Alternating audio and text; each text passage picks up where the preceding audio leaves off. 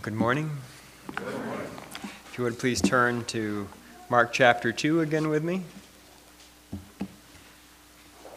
We will be continuing in Mark's Gospel, chapter 2, starting in verse 18. Uh, one of the realities for us in life is that we all, at one point or another, have to take tests, one sort or another.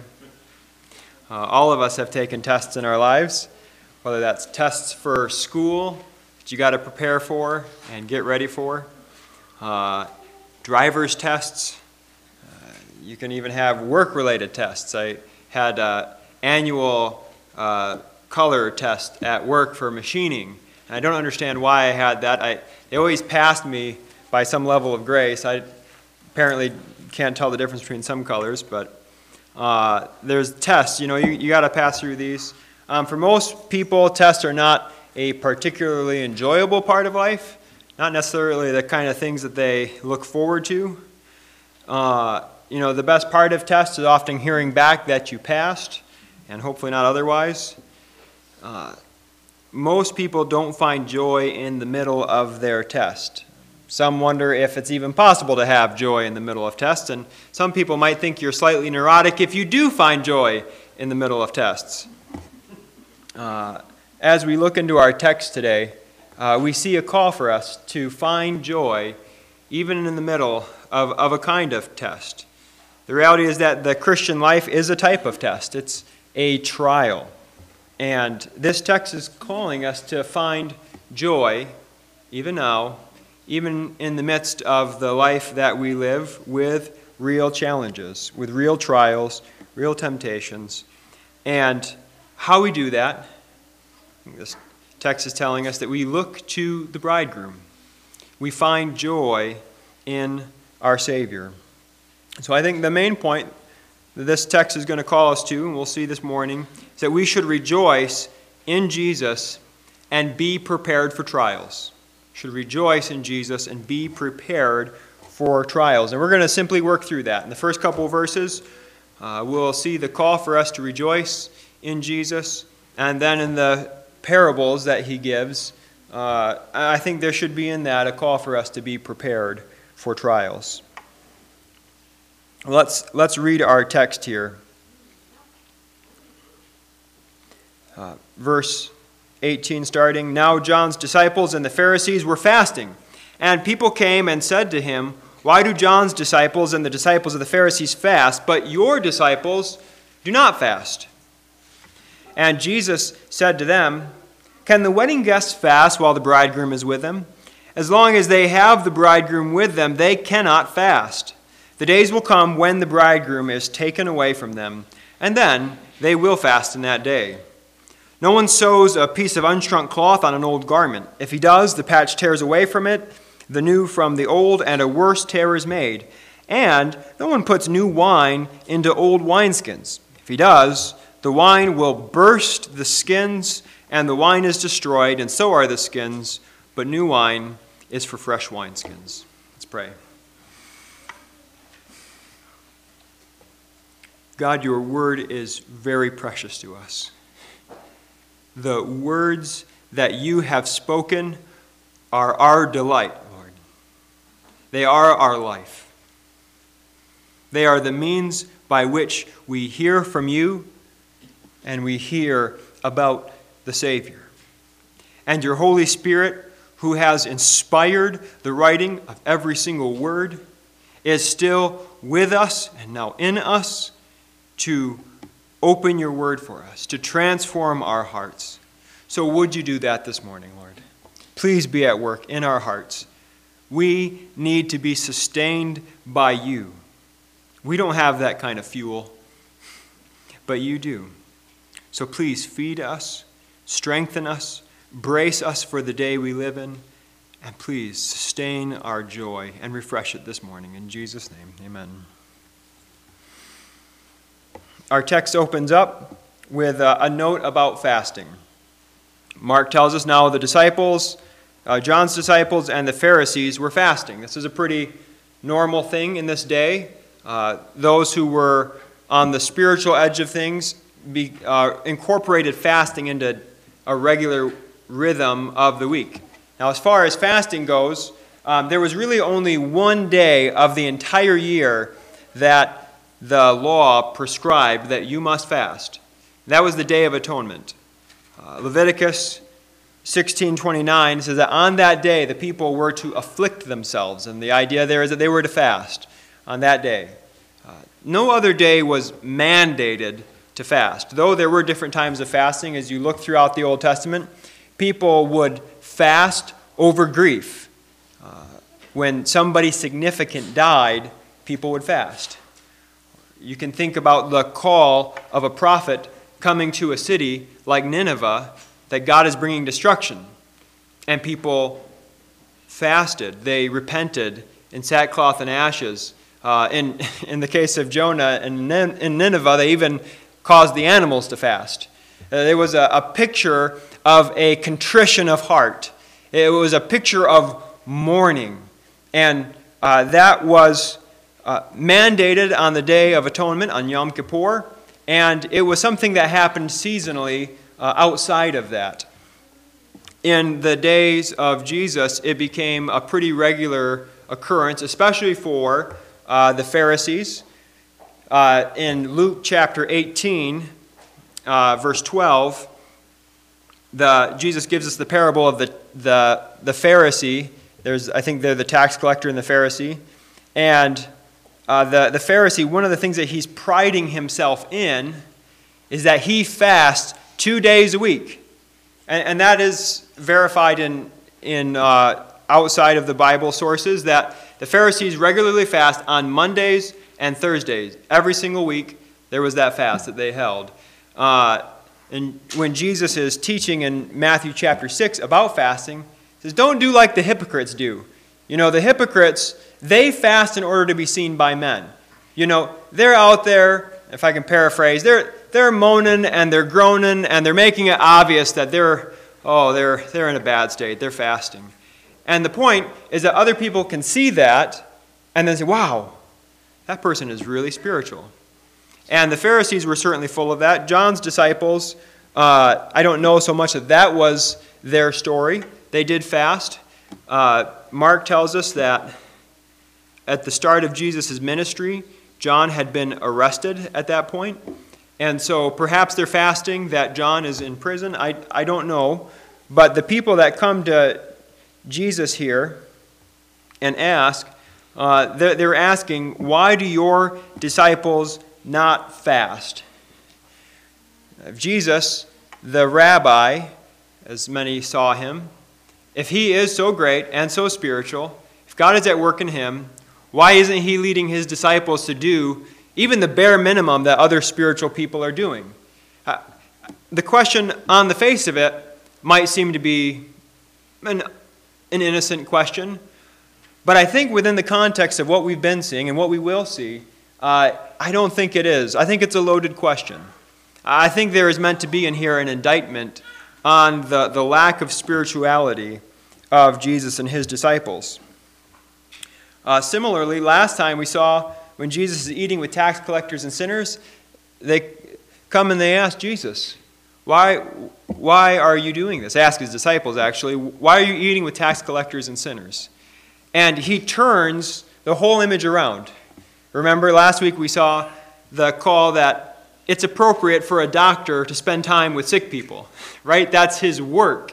Jesus turns the image around in a brilliant way, uh, and he does the same thing here rather than simply accept it on the terms that it's given to him, he, he responds uh, with an image here. In verse 19, can the wedding guests fast while the bridegroom is with them? As long as they have the bridegroom with them, they cannot fast. Uh, Jesus goes to the picture of uh, the, the bridegroom and the wedding. Uh, the guests that are mentioned here are likely some sort of personal attendants, those who would be celebrating with them. The, the point is that they would be full of celebration. It would be strange for them to be fasting, it would be strange for them to be mourning. Uh, if you're interested in some of the background on Jewish weddings, Nathan's doing a good bit of research there. You can talk to him further. Uh, but the, the point that Jesus is driving here is that uh, at a wedding, you expect celebration. At a, a time of joy, you expect people to be rejoicing. The, the point is that the disciples of Jesus do not fast at this time. Uh, Jesus is responding to this question. This is a time that they celebrate, this is a time that they have joy. The presence of Jesus brought great joy to those who received him in his earthly ministry. He proclaimed that the kingdom of God is at hand. Could you imagine what it must have been like to follow Jesus when he was ministering on the earth? Uh, you're, you're going through the days and you're watching miracle after miracle. These incredible acts of God being played out. People are healed. And you've seen blind people your whole life, and Jesus is restoring their sight. He's taking people who have not been able to walk or to move and raising them up. He is sending demons packing. They have to obey him. He's teaching in the synagogues, and it cuts to the heart. It must have been truly awesome to be with Jesus in his earthly ministry there. Uh, I think it was right for the disciples to rejoice in that, to follow Jesus.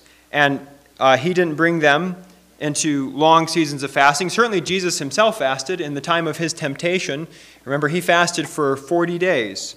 Uh, it's not that he did not ever fast, but he was not following the regiment of fasting that was expected of spiritual people in his day. At the same time, Jesus doesn't lose the imagery here. Uh, he goes further.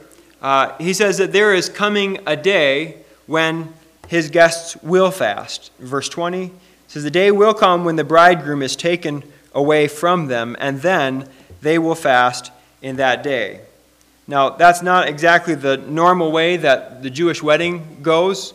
Generally, a husband would prepare a place, bring his bride home, there'd be celebration, great celebration. Even the rabbis were expected to stop their teaching and come and celebrate with the, the couple in town being married. But then the people left. They were in their new home, and the people left. But here, Jesus talks about the bridegroom being taken away. And that word there for being taken away is a forceful word. It means to be removed. Uh, in verse 21, as he describes the cloth that tears away as it shrinks, that's nearly the exact same word that's used there. Uh, it is a strong word. Uh, in fact, a very similar word is used in the Hebrew in Isaiah 53 8. Uh, as Isaiah is prophesying about the suffering servant, says, By oppression and judgment he was taken away. And for his generation who considered that he was cut off out of the land of the living, stricken for the transgression of my people. Uh, I think here, Jesus is forecasting, he's pointing forward to the fact that he will be killed. And then that would mean that this is the first time in Mark's gospel that we have a hint of that. It's coming up again here soon. But Jesus is pointing to the fact that the bridegroom will be taken away. In that day, his disciples will fast. That will be a day for fasting. That will be a day for mourning when he is taken away. Now, if that's what Jesus is getting at in this picture, the bridegroom, in response related to fasting, what do we take from that? Is this something that was only applicable to his disciples who were with him? Uh, or is God teaching us something through that? I think that he is. Uh, the first thing that we should take from this, I think, is the call to rejoice in the bridegroom. Now, notice here the disciples are not called the bride of Christ. Not here, not at this point. They're referred to as the guests. Uh, now, they're going to be a part of the bride as, as we are. Um, but there's an imagery that Jesus uses here that I think is pointing to some of the uh, unique ways that the disciples were a part of the ministry of Jesus. There is something unique about the way that they are ministering here. They uniquely rejoiced in the coming of the Messiah. They heard him with their own ears, they saw him with their own eyes, they touched him and felt him, they lived around him, they slept in the same house. Uh, they there was a special and unique season when all of this was coming about. Uh, God was doing something in the life and ministry of Jesus uh, in, in, a way that was unique. They experienced this uniquely. Uh, and their despair was unique to them as well, in the sense that when Jesus was crucified, they, most of them we see, didn't, even though he told them, they didn't understand that he was going to rise on Sunday. They didn't get it yet. There is a unique way in which they rejoiced at his coming and they mourned when he was killed. So there is something that's unique there, uh, but it's not all unique because we join them by the fact that when Jesus rises again, there is great joy there. Uh, Jesus tells his disciples in John 16 20, Truly, truly, I say to you, you will weep and lament, but the world will rejoice. You will be sorrowful, but your sorrow will turn into joy. The sorrow of the crucifixion turned to the joy of the resurrection and the ascension. In fact, Luke's gospel, as he ends, ends on a note of joy. There isn't even grief there as Jesus ascends to the Father. Uh, in Luke 24 52, Luke points out that as the disciples leave uh, Bethany, the mountain where Jesus ascends from, and they go into Jerusalem, they go with great joy. They are rejoicing at the work of God there. They were filled with that joy, and we should be too. Uh, Christians can be and should be the most joyful people on the planet. Uh, Jesus has died, he has risen. We know the end of that story. He is ascended, and he has secured for us the good work that he came to do. Because of his ministry, our sins are forgiven when we turn to him. Our eternity with God is secured by his blood. Although we may die, we will live again. And for our loved ones who have died in faith, we will see them again and God, even now, is present with us by his Holy Spirit. All of these things and more have been secured by the work of Jesus. So we have reason for joy. We have reason to rejoice in Jesus. And we also know sorrow in our day. We know joy and we know sorrow. It is right as well for us at times to mourn. We might not mourn like those who didn't know if Jesus was going to rise from the dead or not, but we still mourn things in our day, don't we? I think another application for us is that we await the return. As we're awaiting the return of the bridegroom, we do mourn. Uh, this world isn't the way it should be. It's okay to mourn that. This broken world is not what God had originally made and intended. It's right to have sorrow that many people, even people we love, reject Jesus. There's a sadness that comes with that. Uh, our bodies don't always work the way they should. There's some sadness there, right? That our bodies aren't working the way they should. We lose people we love. Uh, that there is sadness there. Paul he's describing the paradox of his ministry in 2 Corinthians 6:10 he describes himself and his co workers as sorrowful, yet always rejoicing. There are very sorrowful realities in the world that we live in, and yet we can have joy in it. There is true hope for us.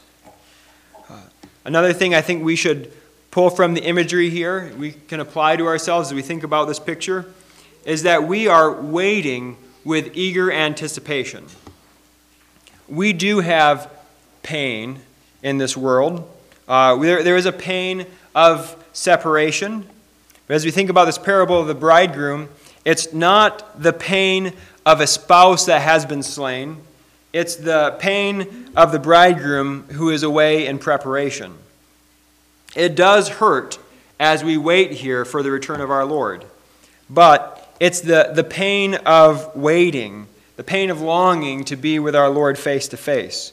You know, waiting can be downright painful at times, but it can also be exciting when we know that we will receive what we're waiting for, when we know that what we're waiting for will not be in vain. Now, that's our hope, brothers and sisters, that we will receive from the Lord what He's promised. And chiefly, that will be that we will be with the Lord. We will be in his presence forever. The pain and the sorrow and the suffering of this world are temporary, they are not here to stay. We will be with our Lord, and we will be reunited with all those who are in the Lord. We wait, and there is a pain of that kind of waiting.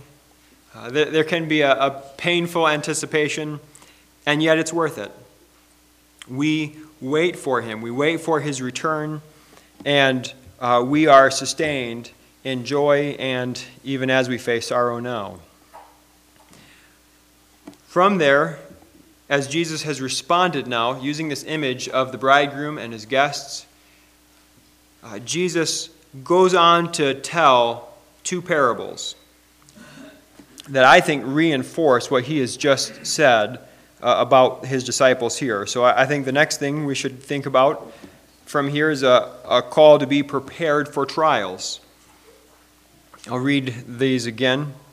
Jesus says in verse 21 No one sews a piece of unshrunk cloth on an old garment.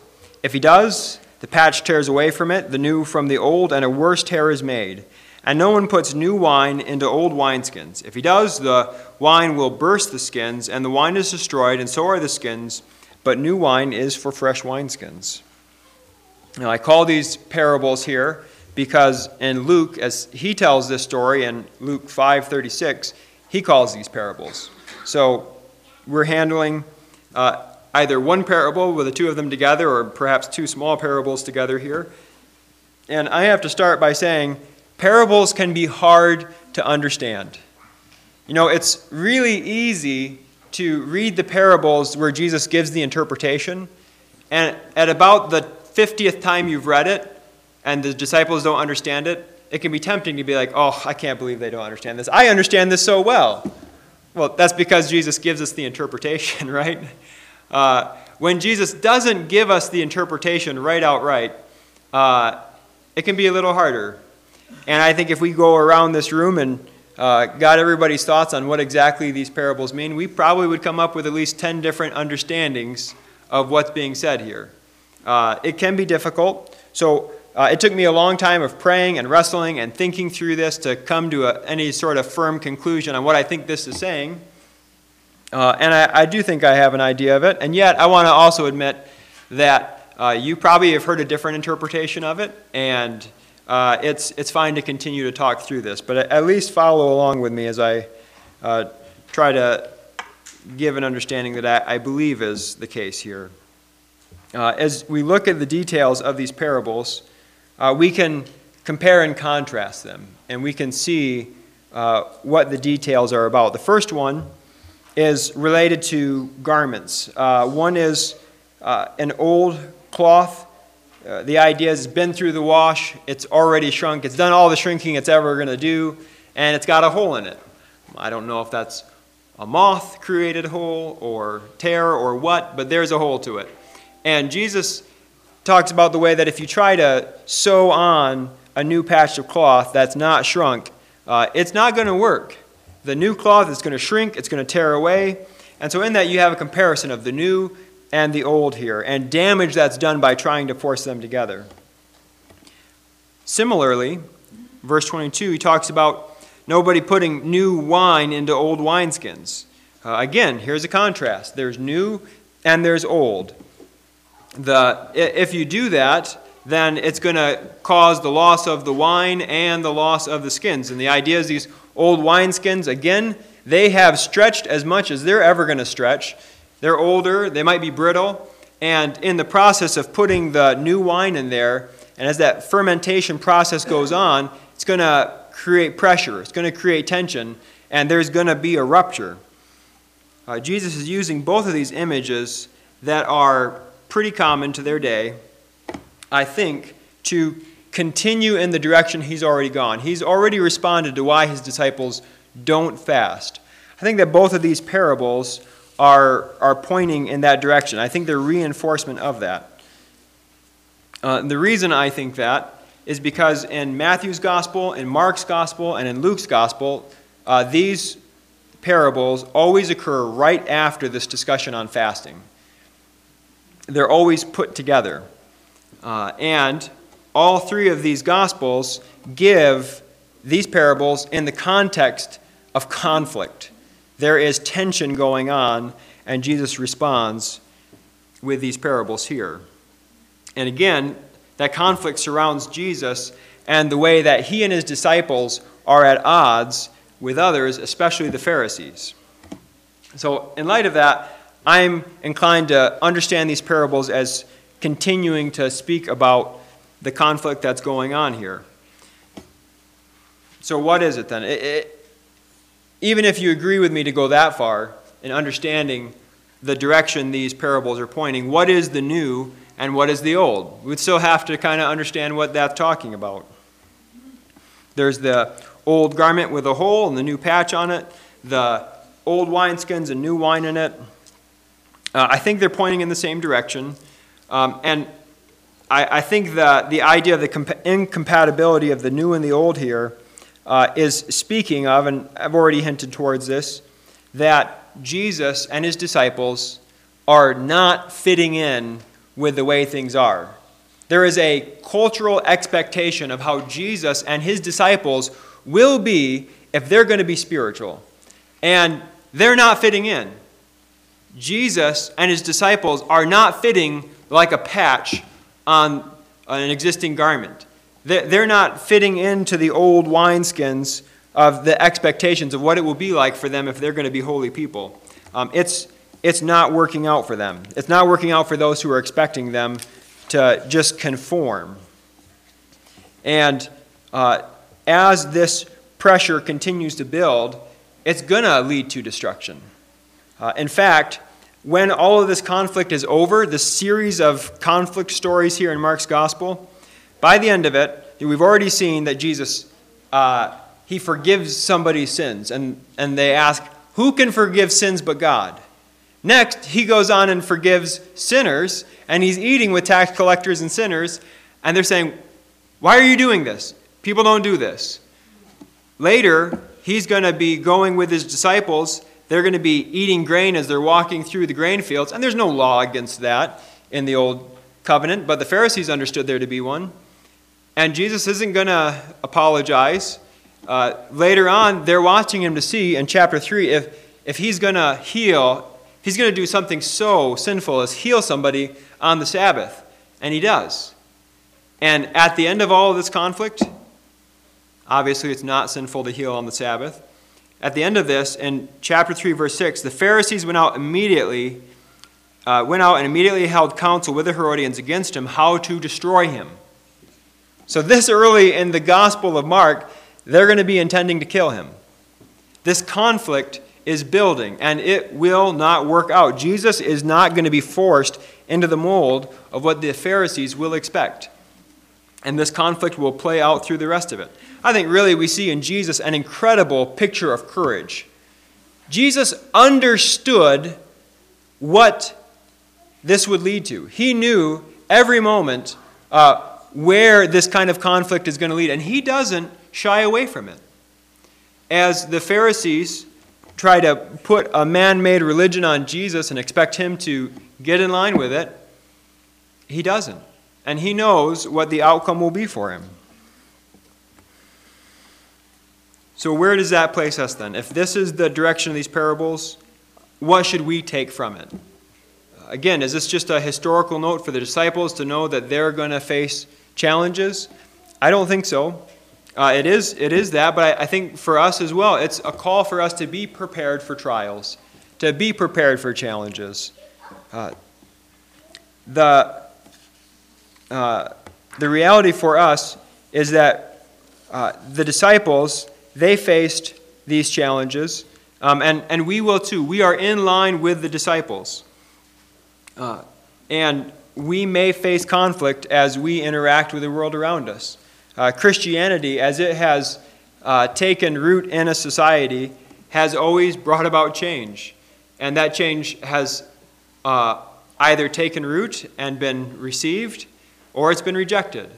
There's been a, a constant process as Christianity has spread throughout the history of the church where there's been conflict that has, has come about uh, as as the disciples of Jesus, have simply lived out uh, what God has worked in them. Uh, changed people tend to change where they live. And further, those who accept Jesus will be changed by him. Uh, it's, it's natural for us to expect that we will experience change in our lives by the Lord. I have never understood the person who says, Well, I've accepted Jesus into my heart, and then have gone on to change absolutely nothing in their lives. I don't think that makes sense. Jesus tends to disrupt wherever he goes. and when he's in our lives, he tends to disrupt the old patterns and the old way of doing things. He tends to bring change in us.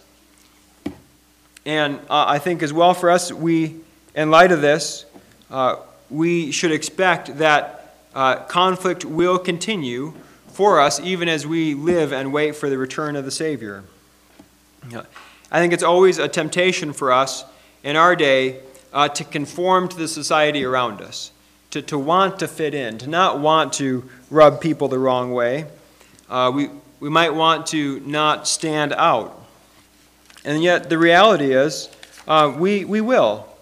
Uh, we will find ourselves in conflict, and we'll have to be faithful to our Lord in that. Uh, and that is hard, and that can be painful, um, but it is worth it to, to be with Jesus in this way. Uh, as we've seen these critiques come on Jesus and his disciples, he, he pushes back on that, and he says that his disciples are, are not going to uh, conform to the expectations of the Pharisees here. Um, it's true for us as well today. Um, we're not going to conform to the expectations of our society. We won't fit like a patch on our society. It might not be comfortable, but that is okay. Uh, we, we can expect trials, but we don't have to be afraid of them. I think of how Peter commends us in 1 Peter 4.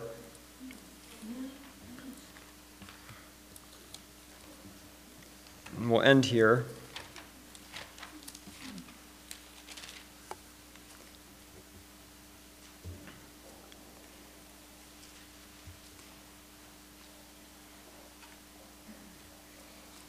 Peter gives an encouragement to the Christians living in his day and to us now. Says, Beloved, do not be surprised at the fiery trial when it comes upon you to test you, as though something strange were happening to you. But rejoice insofar as you share Christ's sufferings, that you may also rejoice and be glad when his glory is revealed. If you are insulted for the name of Christ, you are blessed, because the Spirit of God, of glory and of God rests upon you. But let none suffer as an evildoer, as a, excuse me, as a murderer or a thief or an evildoer or as a meddler. Yet if anyone suffers as a Christian, let him not be ashamed, but let him glorify God in that name. As we, we may suffer in our day. We pray that that wouldn't be the case. We don't want that to be the case. And yet, there may be suffering. We can rejoice in that. God's uh, understanding of us is blessed. Even if our society would see us as cursed, we are truly blessed in the Lord. And we are a people who are waiting. And it can be painful to wait, and yet we are waiting on the return of our Lord. And when He does, we will not regret a single thing that we have given to Him or that we have given up for Him we won't regret any of it on that day. We will not be ashamed for those who stood with Christ. We live in a, a day of trial, and tests aren't fun. It's not the kind of thing that we want to sign up for. And yet, we do go through tests. We do go through trials. Trials of our bodies, trials of ch- challenges and conflicts and relationships. Uh, these things do come. We do pass through them, and yet we wait with an eager expectation.